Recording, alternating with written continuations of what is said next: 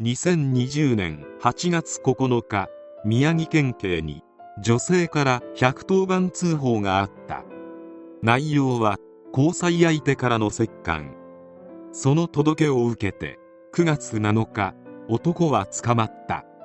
その男はなんと現役バリバリの J リーガーであった。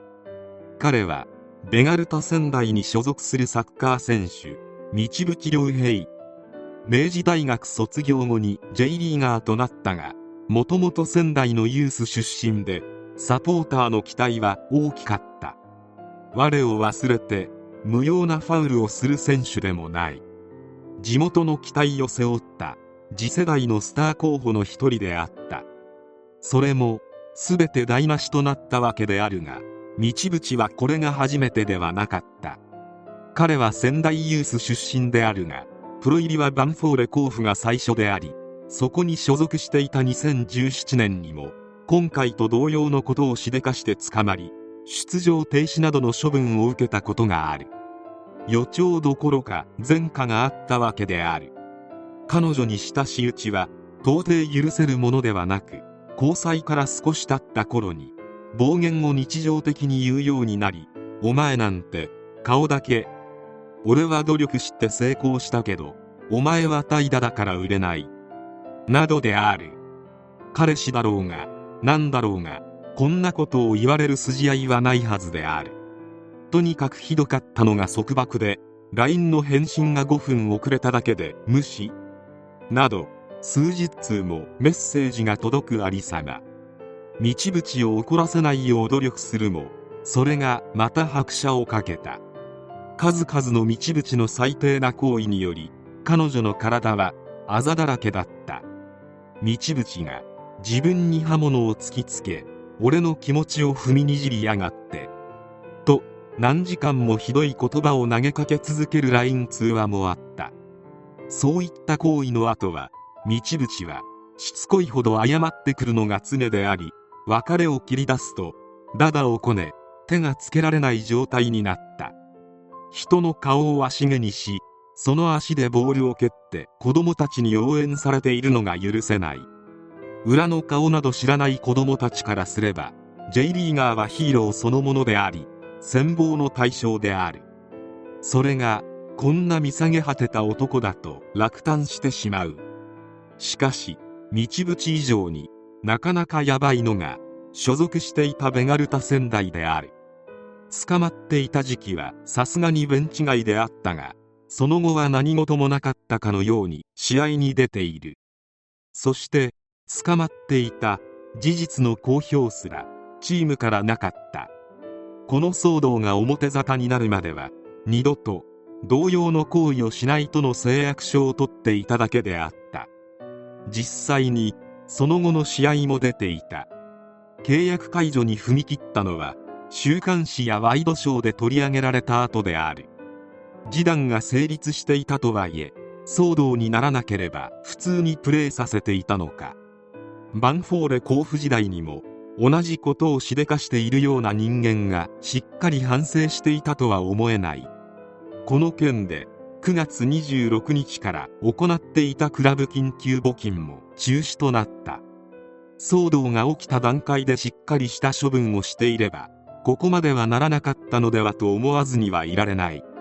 サッカー選手の同様の行為で思い出されるのは元日本代表奥大輔氏である。奥氏の蛮行が始まったのは彼が引退した6年ぐらい前からで妻に俺が引退したのはお前のせいだと罵るようになった。体は動くのに精神面が影響している。家族のサポートがないからだやその行為も最初は肩を押す程度だったのがだんだんエスカレートしていった。奥氏は日本代表としても活躍したスター選手だったが2006年に横浜 F・ マリノスから戦力外通告を受け翌年に横浜 FC へ移籍も同年限りで引退。その後は指導者として活動していたが体調不良で退職。無念の引退となったイラたちから妻に対してひどい行為を繰り返すようになった。妻は憔悴しきっており仕事をしに出るだけでも俺への当てつけかとか自分のことしか考えていないと言われていた。奥氏の言動が現役時代と違っておかしなものになっていたという話は1月まで指導者として勤務していた横浜 FC でもあった。普段は優秀な指導者であるが何かの拍子に急に激しく怒り出すことがあり彼のことを避ける人がかなり増えていた。とのこと。引退してからは情緒不安定であった。そして2014年10月17日沖縄県宮古島の沖縄県道202号宮国線で軽乗用車を運転中。何らかの原因で対向車線にはみ出しその後電柱に衝突する交通事故を起こした。全身を強く打ち心肺停止の状態で病院に搬送されたが骨盤骨折などにより1時間半後に奥氏は38歳で亡くなった。勤務先のホテルに出勤する途中の事故であった。引退した選手の中には解説者やコーチになる者もいるがそれは本当に一握り。現役時代に培ったプライドが捨てられればまだ潰しも効くが実際は金と仕事に困っている者が多い。平均引退年齢が25歳とも言われる現在の J リーグ。現役時代は周囲からも崇められるが引退すれば大抵の選手はサッカー以外は何も知らない人間。職に就けずに実家の家業や知人の飲食店を手伝ったりする者も絶えない。明日どうなるかわからない。結果が出なければ叩かれるアスリートは我々一般人の想像もつかないプレッシャーの中プレーしている。その焦りが周囲への攻撃とつながってしまった可能性は高い。しかしだからといって女性へ手を挙げることが正当化されるわけはないし絶対に許されることではない。道淵選手は事件を起こした後逃避するかのように韓国へ行った。K リーグ2部のチュンナムアサン FC に入団。クラブ関係者は道淵を獲得した経緯についてクラブ内部でも何度も議論し多角的に検討した後獲得に動いた。社会的物議があった点については否定できないが合宿期間に選手の態度を継続的に見守ってきた。面談を通じて選手の変化に意思を感じ今後社会的物議を起こしたり選手及びクラブの品位を落とす行為をしないという明確な回答を受け契約を進めたと語った。本音は J1 の元主力の選手を安い年俸で契約できたからと思われる。しかし韓国では社会的に女性に対する道淵がやったような行為の風当たりはとても強い。道淵の対談を求める市民団体の抗議デモは日に日に加熱しこんな声明も発表された。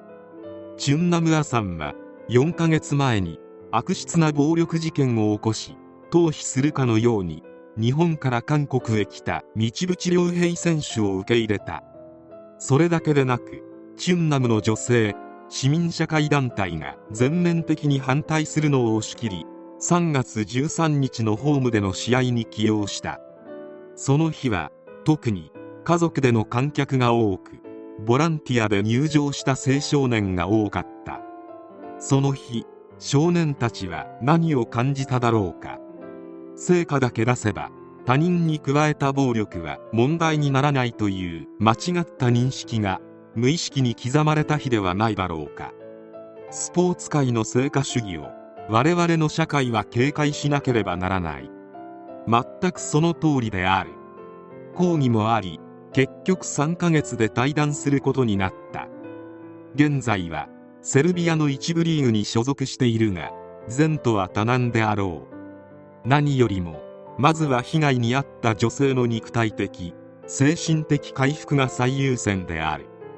加害者の更生が優先されすぎて被害者がないがしろにされやすい傾向があるので道淵選手の将来より被害者の将来を優先的に考えていただきたいものである。